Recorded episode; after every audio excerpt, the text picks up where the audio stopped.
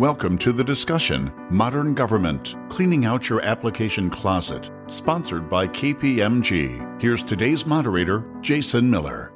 Welcome to the show. My guest today is Daryl Roberts, the Program Executive Officer of the Defense Logistics Agency. Daryl, welcome to the discussion. Thanks for having me, Jason. Today, we're going to continue the conversation about IT modernization how, and how agencies can adapt, adjust, and thrive today and in the future. In the first Modernizing Government show, we heard from the Air Force and what their path toward IT modernization looks like. Today, we're talking about how agencies can speed up delivery of new capabilities through the use of low code or no code platforms. This was the buzz about a year or two ago, and now it's part of the DevSecOps and Agile discussion more broadly. What does it take to combine DevSecOps with low code or no code platforms in order to deliver services to citizens and customers faster? Well, that's what my guest is going to tell us. Daryl Roberts is the program executive officer for the Defense Logistics Agency. Daryl, let me just start at the beginning. Let's discuss DLA's application modernization strategy. I know you all issued a, a request for information in March 2019, seems like so long ago now, for an enterprise application as a service. What came of that RFI and how does that play into that broader uh, application modernization strategy? Well, again, thanks for having me, Jason, and, and happy to share our DLA modernization um, journey with everyone.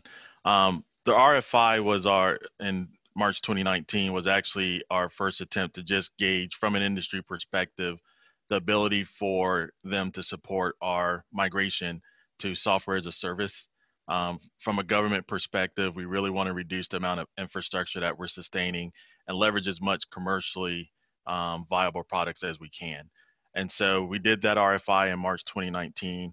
Um, I'm happy to announce at, um, in September of this year, we actually awarded um, our ERP um, migration contract, um, and that's going to be migrating to AWS as part of the SAP SAP NS2 platform.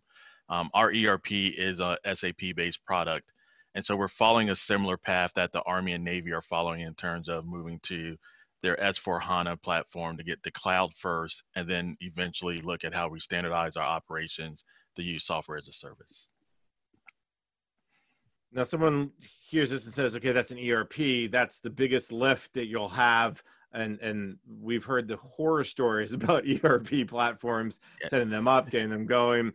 Walk me through: is ERP a piece to the bigger puzzle, or is that where a big majority of your applications uh, exist? It's a piece of the bigger puzzle. Of course, it's a huge piece of the puzzle. Um, it's where all of our financial operations, and we have what we call the integrated ERP here at DLA so across our business supply chain and our operations, we have an integrated ERP that takes our finance, our supply chain delivery, as well as as well as our um, audit auditability into account. And so it's a big piece, but we also have applications that service our internal DLA customers from an IT perspective, as well as DoD customers. And so we have approximately 194 applications at DLA in total that are part of this modernization effort. Um, one of the other major efforts we have is called the Warehouse Modernization System, WMS effort. That's also migrating our distribution piece to SAP standard software. And it's going to combine our EBS ERP, where our financial and other integrated business, with our warehouse modernization efforts so that we have one ERP instance as we rationalize and create a platform for our customers and all of this is going to be obviously in the cloud. It's a SaaS, as you said, software as a service. And the goal here is to make life easier, but also understand what you have, modernize those applications. Walk me through some of that longer term strategy pieces. Yeah, so so when we talk modernization, I, I think people have the misnomer of it means just upgrade your application, right? When we talk about modernization for DLA, it's really talking about how do we do business better, more efficiently, and cost effective for the customer and the warfighter. At the end of the day, as a combat logistics support agency for the nation, it's all about support to the warfighter and it's also supporting whole of government. DLA's mission also includes responses to national pandemics, our COVID response, response to hurricanes, things of that nature. So we want to ensure that we keep that mission and do it as efficiently as possible. And so we have to ensure that we have the correct governance going into that um, moving ahead. A piece of this uh, effort, I'm sure, is this idea of using what you know I'll call it a buzzword early on that I think people have moved forward on, which is uh, low code, no code platforms. Walk me through how that is playing a role in this modernization effort. So we recently um, awarded a contract to ServiceNow. Um, they have a platform of many services and software. It's software as a service, and part of that award was getting us a low code, no code um, solution that we can leverage within our agency. Um, of course, for us, our investment in the ERP, we want to ensure that we're using that COTS capability to the maximum extent possible. But we're leveraging the ServiceNow platform to get productivity efficiencies for our workforce, as well as move some of the ability to bring technical solutions to the employee themselves. So we call them citizen technologists here in DLA, digital citizens. And it's how do we provide these low code, um, easy to um, enable platforms to the to the customer. So we're developing that concept here um, in DLA of how we create citizen technologists so that as a logistician with a little bit of training, you're actually able to create some low code acquisition or workflow products yourself while we maintain oversight from a cybersecurity and sustainment perspective. So we're using low code and the ServiceNow platform as a baseline um, like I stated, we have 194 applications. And so as a DLA employee, there's the possibility of having to log in 194 separate times throughout your workday. This ServiceNow platform is creating a single platform where you log in once, you have similar capabilities like your iPhone or your or your Samsung. You can have all these applications, but you configure your phone the way that you use it on a day-to-day basis we're using a similar concept in creating this platform for the users at DLA. What does it take to move into a low code, no code platform? Is it, it's not just, okay, let's hook it up to ServiceNow and go. I mean, does, is there right. a, a back end on your, on the DLA side that you have to start worrying about? And, and you know, I don't know if you want to go down the path of architecture and infrastructure, or is it just the training side, as you said, with for some of the logisticians who just a little bit of training can now create? Walk me through maybe a little bit of both. Yeah, so so the, our modernization effort starts with architecture. Um, a lot of folks in IT, we like to say garbage in, garbage out. If you have the wrong architecture, you've modernized, but you're not getting good data or get use out of the IT that you're invested in. So we're starting with our architecture and looking at what's the type of data we collect at DLA, what's the key data that we measure in terms of performance efficiencies, in terms of our support to the to the nation.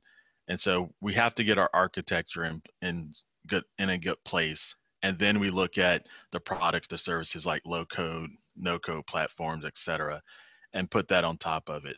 As we do that, we've baked cybersecurity into into how we do it within DLA. Um, you mentioned some DevSecOps models and things of that nature. It's all part of the modernization journey to where you're using software as a service, low code, no code.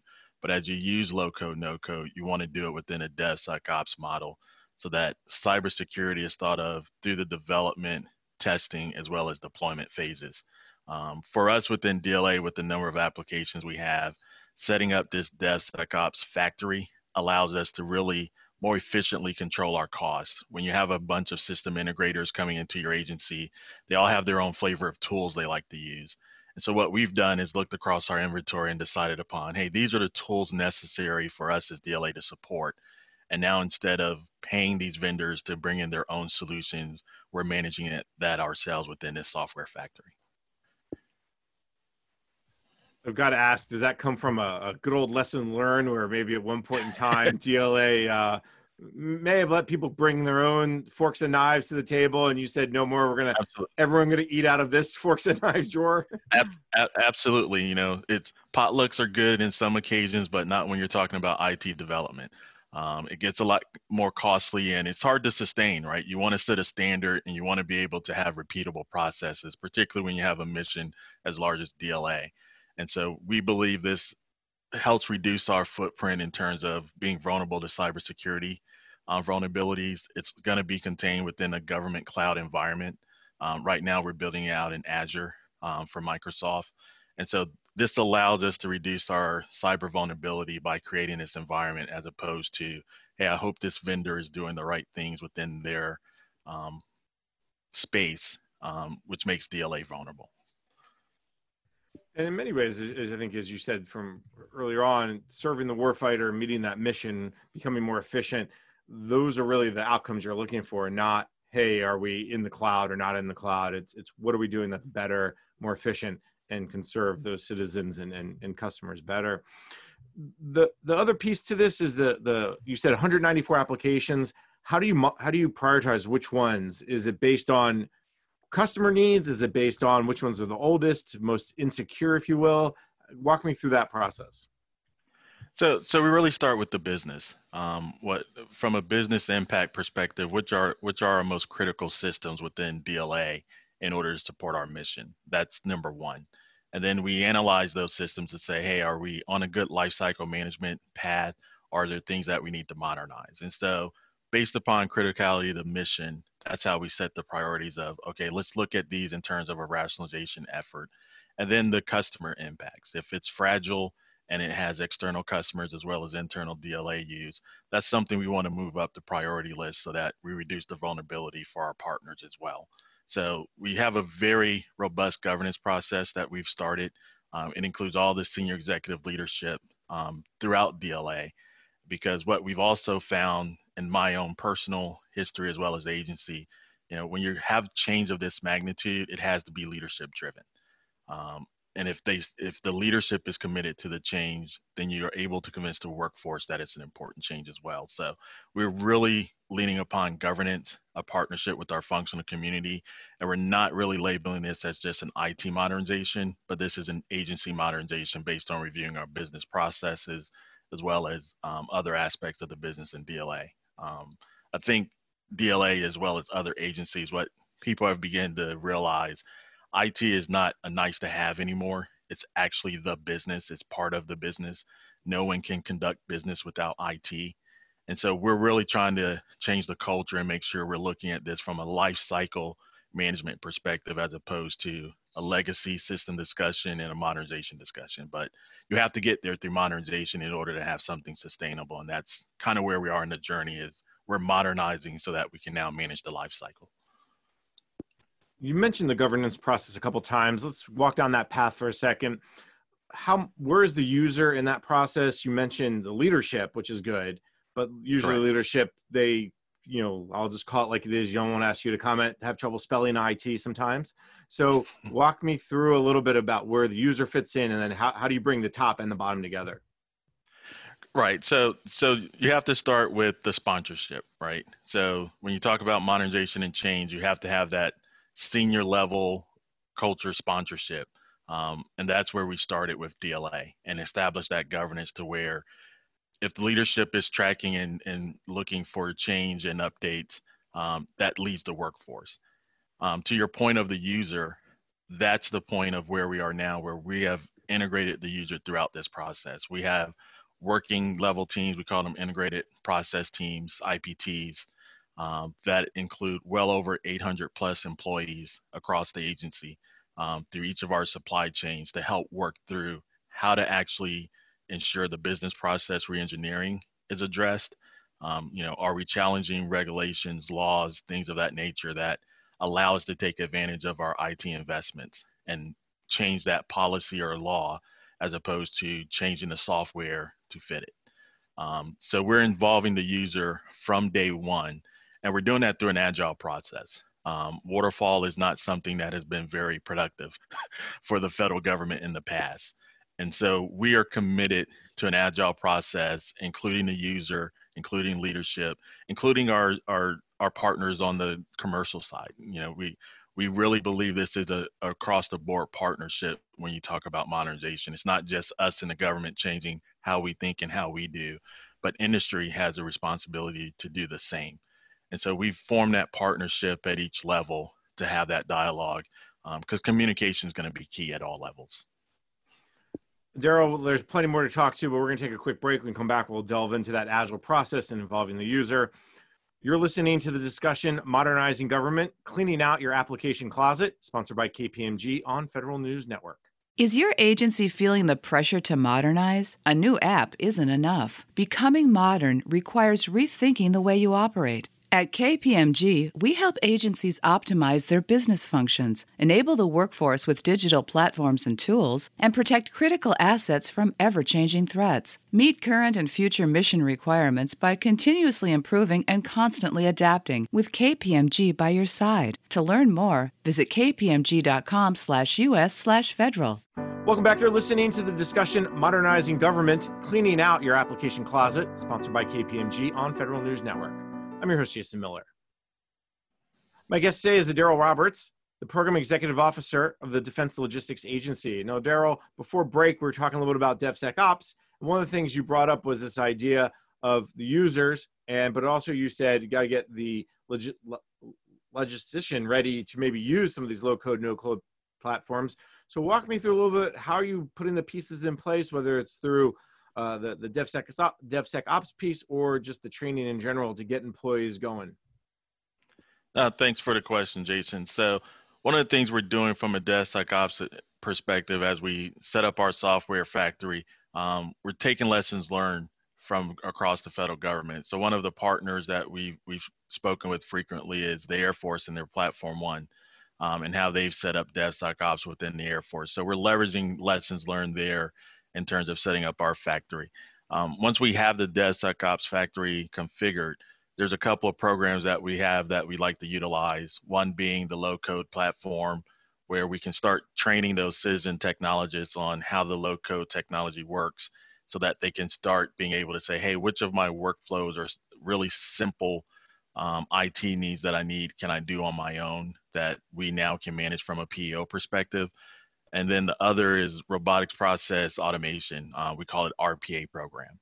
Um, we've made a huge breakthrough here in the past year of where before we were had a lot of attended bots where you literally there were no cost savings, right? You had to dedicate a person and a machine to the bot so that as the bot was doing the work, you were monitoring the bot. Um, in the past year, we've went to unattended bot mode where we've solved the certification certification um, aspects of providing certificates for the bots to perform on their own 24 7. And so we've completely transitioned our RPA program to now where every bot that we produce is an independent bot that does work 24 7 on behalf of DLA. And so our next phase that we're working on now with one of our military support commands, um, aviation, we're actually helping train their users to do RPA design development on their own and then partner with them to actually deploy that in an active environment. And so those are the type of concepts and things we're looking to achieve through DevSecOps and low code, no code type of um, technology. Interesting that you actually had somebody to attend, as you said, attended bots I mean, their job was probably boring because you, so you gave it to the bots, and now you're going to say, okay, now watch the bot do your old job. I mean, right. that that must not have been any fun for those poor folks. So I'm sure they're glad to get out of that that attended bots.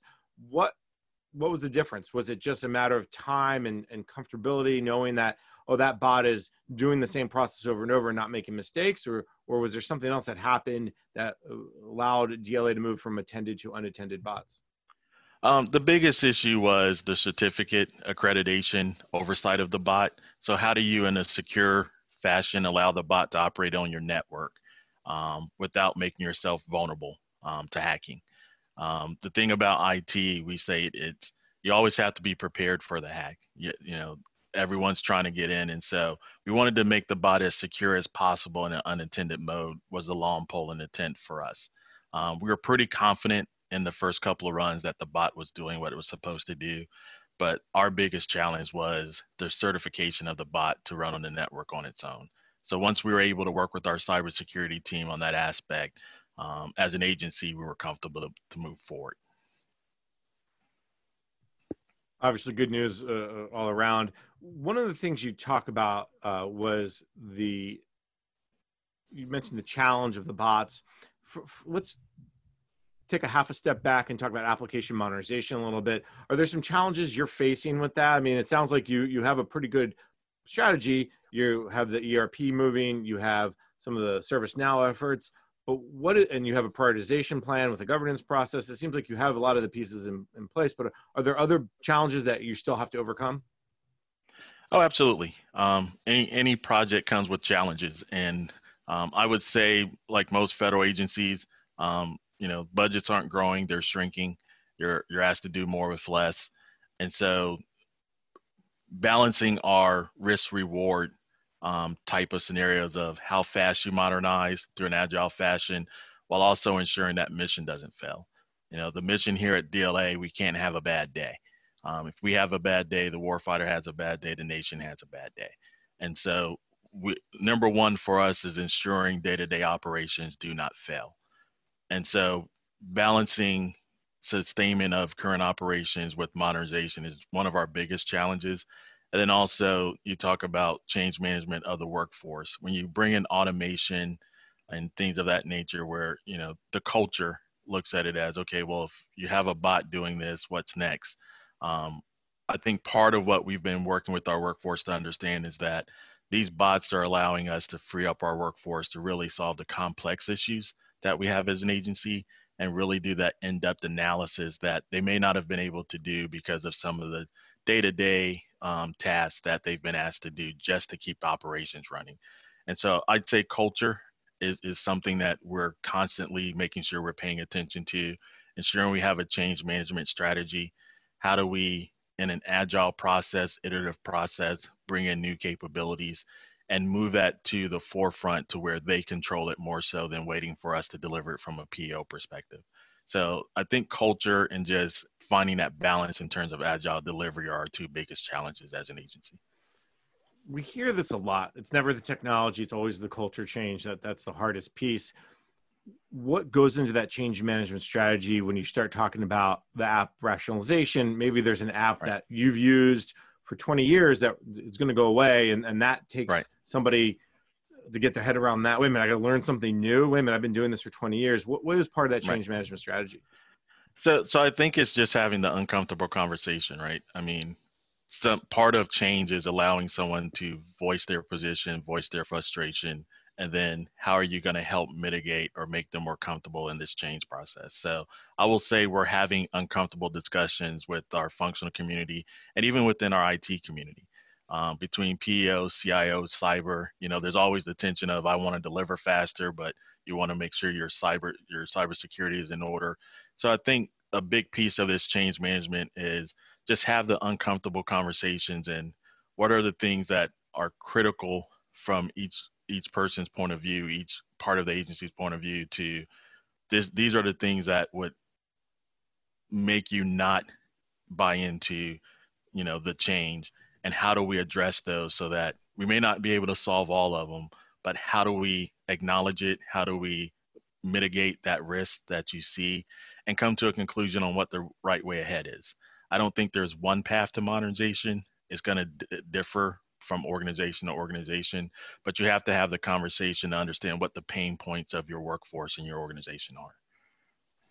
One thing that also I imagine is helping is DLA's had a lot of success with the robotics process automation. They've had a lot of success in, in kind of modernizing applications, even from just the quick wins, you know, the low hanging fruit, whatever we're going to call it, has that also helped change the culture of people are saying, oh, I don't have to do that rep- rep- repetitive work anymore. I don't have to do that quote unquote low value work anymore. Is that also, if you will, winning hearts and minds?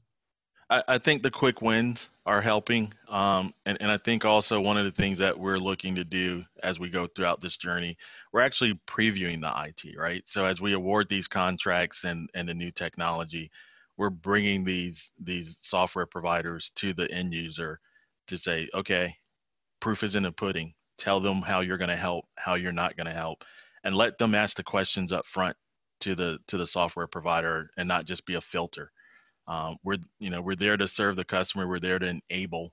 We we, we call ourselves a, an enabler to the business um, here at DLA. And so I think the quick wins help, but I also think ha- affording them the opportunity to ask questions directly um, to the software providers also helps with that transition.